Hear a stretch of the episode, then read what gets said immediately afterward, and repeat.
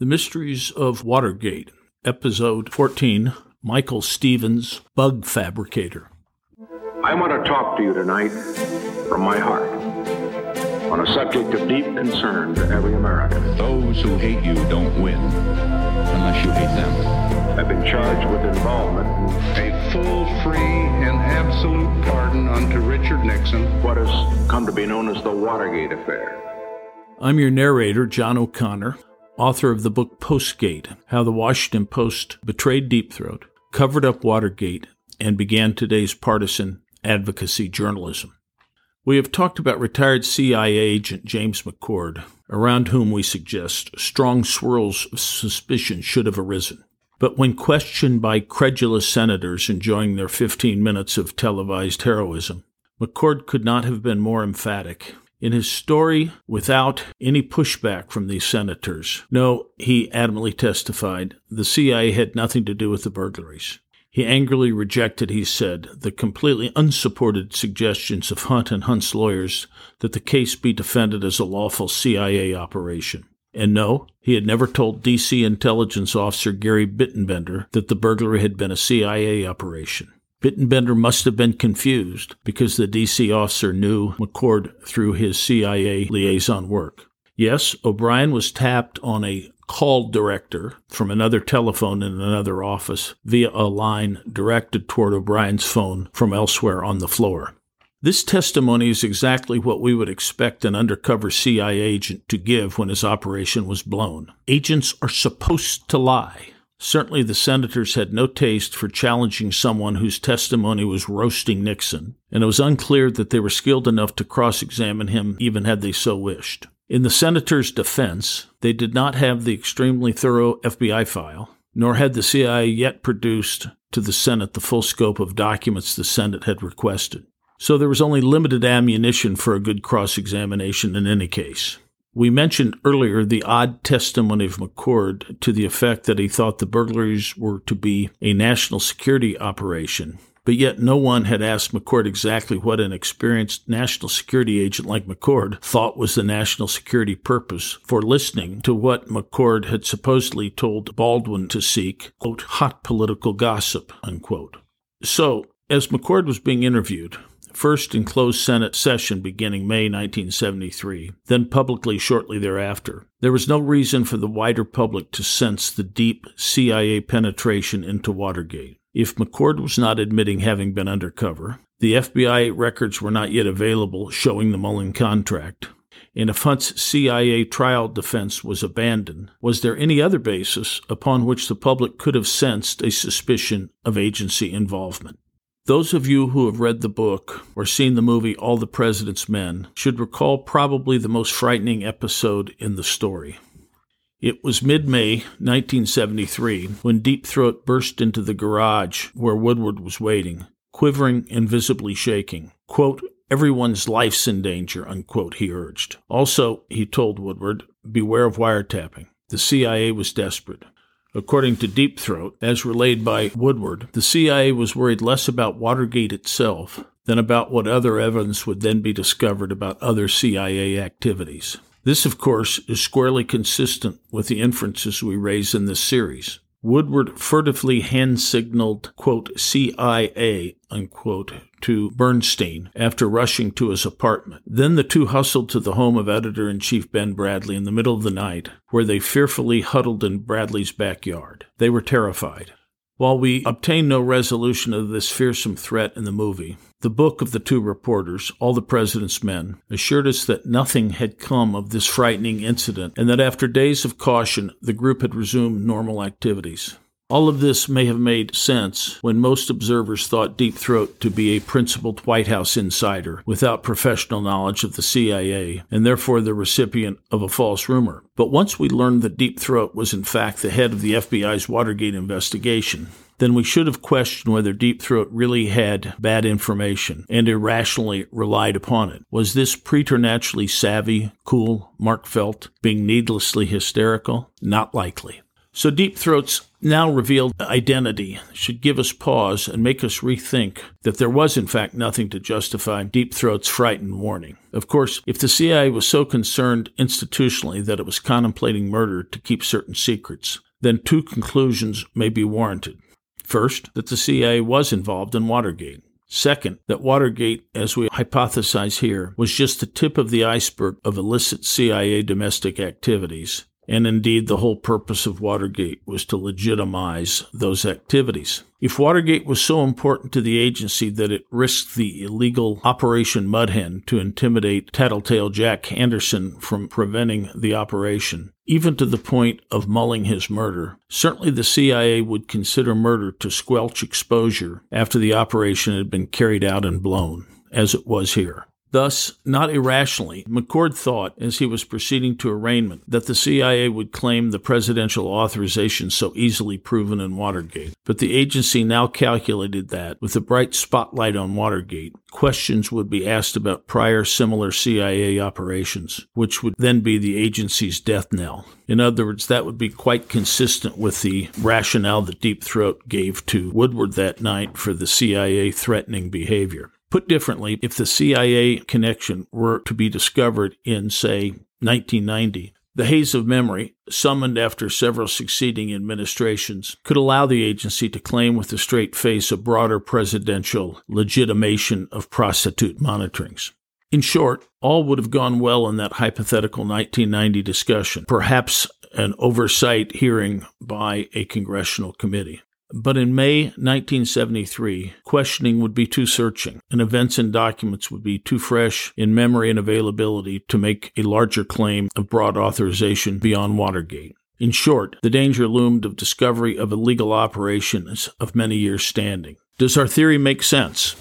If we look at the book All the President's Men, page 313, it seems that our theory is right on the money, because there Woodward states that the CIA was not so much afraid of what might be uncovered in Watergate, but where such inquiry would lead as to other CIA operations. We will quote our pair of intrepid reporters here about Deep Throat's frightened warning about the CIA in May, that's May 16 and 17, 1973. I'm going to quote a few passages from All the President's Men by Woodward and Bernstein, some of them from Woodward himself, others typed out statements of what Deep Throat had told him. And this is in their garage meeting of May 16 and 17, uh, that evening of 1973. And now I quote, Deep Throat had told them they could meet earlier, say about 11 p.m. Cabs were easier to find at that hour, and the trip did not take as long as usual. But Deep Throat was in the garage when Woodward arrived. He was pacing about nervously. His lower jaw seemed to quiver. Deep Throat began talking, almost in a monologue. He had only a few minutes. He raced through a series of statements. Woodward listened obediently. It was clear that a transformation had come over his friend. Woodward had dozens of questions, but Deep Throat held up his hand. That's the situation, he said when he had finished. I must go the second. You can understand. Be well. I'll say it. Be cautious. Uh, that night, Woodward asked Bernstein to come over to his apartment after Woodward had met with Deep Throat. When Bernstein got there, Woodward acted very secretively, closed the drapes, put on a piano concerto on his phonograph. And in the book, it said Woodward put his finger over his lips to indicate silence. At the dining room table, Woodward typed out a note and passed it to Bernstein. Now I'll read you what the note said here. Everyone's life's in danger. So obviously that had come from Deep Throat. Now, another typed phrase that Woodward showed Bernstein that he typed out that night says as follows Deep Throat says that electronic surveillance is going on and we had better watch it. Then Bernstein signaled that he wanted something to write with. Woodward gave him a pen. Who is doing it? Bernstein wrote. CIA, Woodward mouthed silently. Bernstein was disbelieving. While the Rachmaninoff piano concerto played on, Woodward began typing as Bernstein read over his shoulder. I'm just going to read some of the things that Woodward typed that night while they were in Woodward's apartment. The covert activities involve the whole U.S. intelligence community and are incredible. Deep Throat refused to give specifics because it is against the law. The cover up had little to do with Watergate, but was mainly to protect covert operations. So these passages say, in essence, what we have been postulating. If outed now, the CIA could claim presidential authorization for Watergate, but not for the long parade of prior horribles. So the passage is quite consistent with their theory, and in fact strongly probative. But what particular event spurred the gut wrenching garage warnings? Since Mark Felt was head of the FBI investigation, we would expect to find the answer in FBI 302 files. 302 reports are the reports of interviews of FBI agents. In the 302 reports dated May 12 and May 14, 1973, the FBI detailed the fabricator of bugs purchased by McCord, some still on order, and that that fabricator had come out of the cold to seek FBI protection. The bug fabricator related to the FBI that he believed his life was being threatened in the ominous calls he was receiving. So let's stop right there. We now have a bug fabricator coming in to the FBI saying his life is in danger a federal investigator, whom we feel likely was Mark Felt, assessed that the best way to protect this bug fabricator was to reveal his story in print. So, in fact, on March 14 and March 16, 1973, that's two days after the two FBI reports. Chicago Today printed two chillingly sensational stories about the knowledge of the bug fabricator, liberally quoting an, quote, investigator, unquote, as the source of the story. These two stories, following up the two FBI reports, should have been, but were not, nationally explosive. But that was because they never made it into the Post headlines, or even in its buried inside news, or for that matter, even into the New York Times, the only other paper besides the Post reporting it all on Watergate, not as extensively, of course, as the Post. In short, even though the Post through Woodward had the chilling story direct from Deep Throat. It never made print. What was this story, and why should it have upended the conventional view of the Watergate scandal? First, the Chicago Today stories revealed that the bug fabricator, a government approved contractor, could only legally deliver devices if approved by a government intelligence agency. Now, to this bug fabricator, McCord claimed to be acting in his role as an agency employee, dealing with an approved government vendor. So, merely the fact that the bugs were ordered from this fabricator strongly suggested CIA involvement, since the bug fabricator could only deal with an approved intelligence agency. Maybe we could speculate the bug contractor could have assumed without proof McCord's agency bona fides, given his knowledge of McCord's previous experience with the CIA. But the contractor, the Chicago Today story said, publicized under the assumed name of Michael Stevens, asked and received from McCord a letter on CIA stationery attesting that the order was for a CIA operation. Now, here I'm talking about the Chicago Today stories that followed up on the FBI interviews. Uh, just so we're not confused. It's an investigator talking to Chicago Today. Now, how would we know that this letter from the CIA attesting to McCord's bona fides, how do we know that it wasn't a phony letter? We know that because the bug fabricator, going under the assumed name of Michael Stevens, had followed up on McCord's letter and had called the agency, and he spoke to one of his close contacts. The close contact verified that McCord, using his operational alias, could order the bugs as a CIA agent, and that the bugs were for a CIA project. This is pretty strong proof that the bugs were for a CIA project and the McCord was a CIA contractor. But there's even more. McCord still had on order with Stevens three bugs, costing $18,000, which were set to uplink to a CIA satellite used to monitor Vietnam double agents. For younger listeners, satellites were extremely rare in 1972, and neither the White House nor the Republicans had any satellite capability. It was rare for anyone to have satellite capability in those days. But the CIA did, and the bugs under contract, a custom order with Stevens, were geared to transmit to this satellite. So there's no other way to explain the ordering of these satellite linking bugs other than as part of a CIA operation. This was in the Chicago Today articles. This revelation should have been a sensational story in the Washington Post, clearly available through Mark Felt and through Chicago Today. But nothing whatsoever about Stevens was printed in the Post a story known to the Post not only through its clipping service, giving them the Chicago Today stories, but also through Deep Throat. The Post had firsthand knowledge of the dire garage warnings from the head of the investigation, Deep Throat, whose prestigious position was not mentioned in the Chicago Today stories. So the credibility given to these threats by Deep Throat and Felt should have assured us that Stevens' fear was rational. Even more disturbingly, Stevens had related both to the FBI and Chicago Today that in 1972 December, Dorothy Hunt wife of Howard Hunt, was traveling to Chicago to pay Stevens $10,000. That Dorothy Hunt was a hush money courier appears to be admitted, verified by no less an authority than James McCord himself in his Senate testimony. It may well have been that the $10,000 was not true hush money at all, but rather money designed to persuade Stevens to testify to support Hunt's planned CIA defense. But in any case, the money was intended for Stevens, uh, Stevens told the FBI. If you recall, in the crash of the plane, Dorothy Hunt was found dead and $10,000 in cash was found with her. We may question whether in December 1972 she was hushing a CIA witness or encouraging the witness to talk, but let's put that aside for the moment. It could have been either one.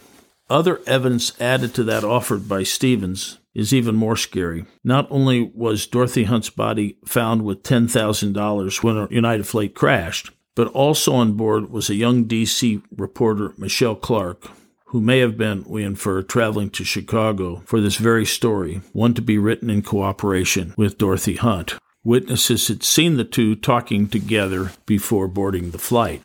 Please recall that in early December 1972, Howard Hunt was still planning an energetic CIA defense.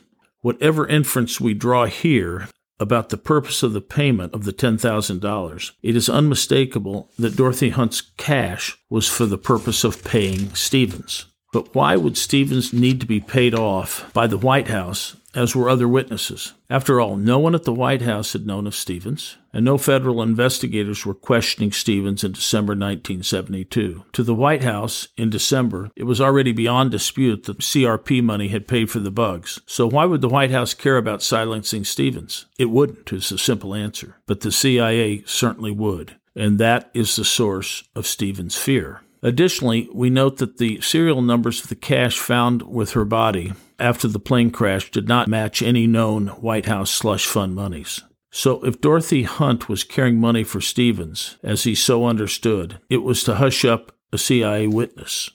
That makes sense. This is what we had earlier thought, to wit, that Dorothy Hunt was traveling to Chicago to keep a CIA witness from unloading on the agency, which makes some sense before we reflect further.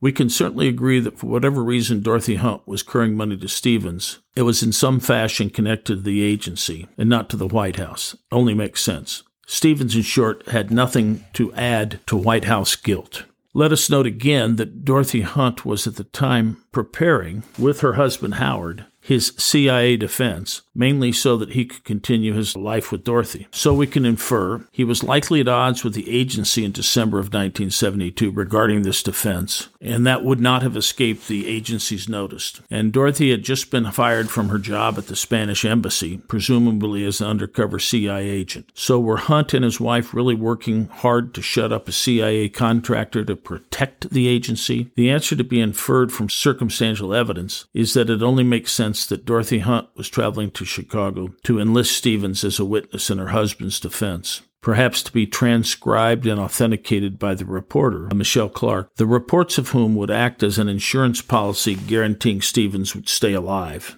To be sure, we note, the presence of the reporter may be a red herring because her parents' home was in Chicago, and perhaps her presence on the flight could have been coincidental. In any case, it is clear that the CIA had no influence over White House hush money, so that it is highly doubtful that this, in fact, was White House money that Dorothy Hunt was bringing to Stevens, and an analysis of the serial numbers seemed to validate that inference. Was it mere coincidence that Dorothy Hunt was killed as her husband was preparing a CIA defense? Is it mere coincidence that a reporter who Dorothy Hunt knew was also on board? Doesn't it make sense that Stevens could have been a powerful witness for Hunt's CIA defense? From this remove, all of this seems obvious, even though not yet explored by any researcher or commentator to any great extent. The only defense offered to the blockbuster Chicago Today allegations was thin. McCord's new CIA connected lawyer, Bud Fensterwald, told the paper regarding Stevens that his client simply, quote, picked his name out of a phone book, unquote, as the bug supplier. Of course, we can see today that that statement makes no sense. You don't pick a bug fabricator out of the phone book, especially one dealing with these highly sensitive and sophisticated bugs, especially one that links to a satellite. The $10,000 in cash, said Fensterwald, was in part to pay Stevens for the bugs, in part for Hunchus to buy a motel. It seems unlikely that one would buy a motel with cash and without a written contract, and that certainly doesn't seem like a lot of money to buy a motel. So, not very convincing as to the motel, and also not convincing that Dorothy and Howard Hunt would care about whether the contractor had been stiffed when they faced a life without income and mounting legal bills. Were they really using cash to pay off a debt to the bug fabricator? Highly unlikely. If the United crash was a coincidence, the CIA was an extremely lucky organization because with that crash went a viable CIA defense that would put many in jail and without pension. The agency was also lucky that the head of the FAA, which would soon investigate the crash, was to be one Alexander Butterfield, formerly a White House aide who had revealed the Oval Office taping system to the Senate Watergate Committee. Butterfield, a former Air Force colonel, was movie star handsome, was on his way to becoming a general when he obtained an unimpressive administration job in the White House, immediately retiring from the Air Force. If there was to be an appointment to the FAA helpful to the CIA, it would have been a man such as Butterfield, long suspected as having been an intelligence plant within the White House. Why, after all, would a person on his way to becoming a general resign abruptly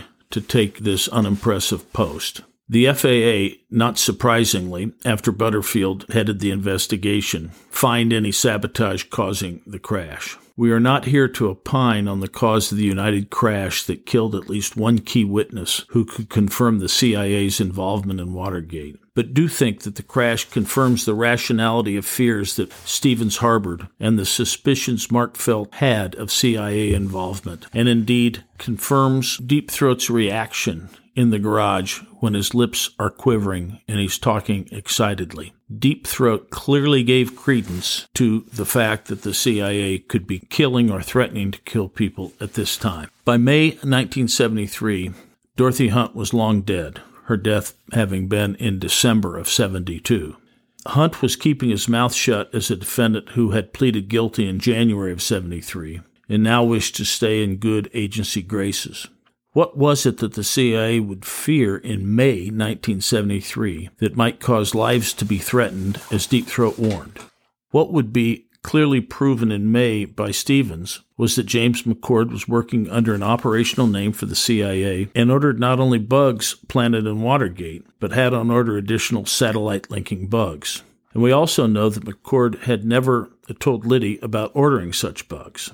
Uh, remember, Liddy had been told by McCord that he had ordered one room bug. So, we believe that McCord's dealings with Michael Stevens proves beyond any doubt CIA complicity in Watergate, and as well a secret agenda hidden from Liddy and other Nixonites. Supporting the CIA's involvement in Watergate were the CIA's threats of murder and wiretapping of witnesses, relayed to Woodward by the very experienced head of the FBI's Watergate investigation. If nothing else, we should see Deep Throat's frightened exhortations to Woodward on the night of May 16th and 17th, 1973, as being strongly corroborative of CIA involvement in Watergate, which would also serve to confirm our view of Operation Mudhen as an intimidation of a possible whistleblower. This frightening episode also corroborates one other aspect of Watergate. Woodward and Bernstein chronicle this meeting and their fearful reactions to it. Yet it is beyond a doubt that the paper of record for Watergate, which won a Pulitzer Prize for its investigative journalism, failed to tell the public at the time anything about this horrendous tableau. It did not report, for example, that lives were being threatened by the CIA, or that it looked like the CIA was involved in Watergate, and as well had other skeletons in its closet that it was worried about being uncovered. In his Senate testimony, McCord testified, as he must, that the bug placed uh, for O'Brien in the first burglary was a phone bug as opposed to a room bug, and that the team never entered O'Brien's office. Now, of course, we doubt that there was even a bug put on O'Brien via the purported call director running from a phone near Oliver's office. That phone had never been listened to if, in fact, it was tapped. Since Liddy was adamant about not testifying, the Senate did not have his words with which to challenge key parts of McCord's testimony. Was McCord's fraud about O'Brien intended to fool the Nixon administration sponsors that O'Brien was the target? Has Liddy been corroborated that the target of the first burglary was to be O'Brien's office or O'Brien's phone? Pictures of the first burglary, intended for White House consumption through Liddy, showed O'Brien letterhead DNC documents displayed on a carpet by gloved hands, suggesting that the photos were taken by burglars on site where gloves would be worn. The pictures were seemingly trophy pictures meant to prove that O'Brien's office had been penetrated. However, the carpet upon which the documents placed was shag, of which, of course, there was none in the DNC offices. These photos, then, are set in stone markers of a burglary team effort to fool Liddy and his superiors that O'Brien's office was indeed the target of the first burglary and had been successfully entered. Before we leave this episode, let's keep in mind the question of whether the CIA had credibly been threatening lives. If so, our theories of both CIA involvement in Watergate and a wider multi year illegal domestic program monitoring prostitution uh, would appear proven. So Stevens is a marker of McCord's activity outside Nixon channels. There are more markers to be discovered in coming episodes of The Mysteries of Watergate.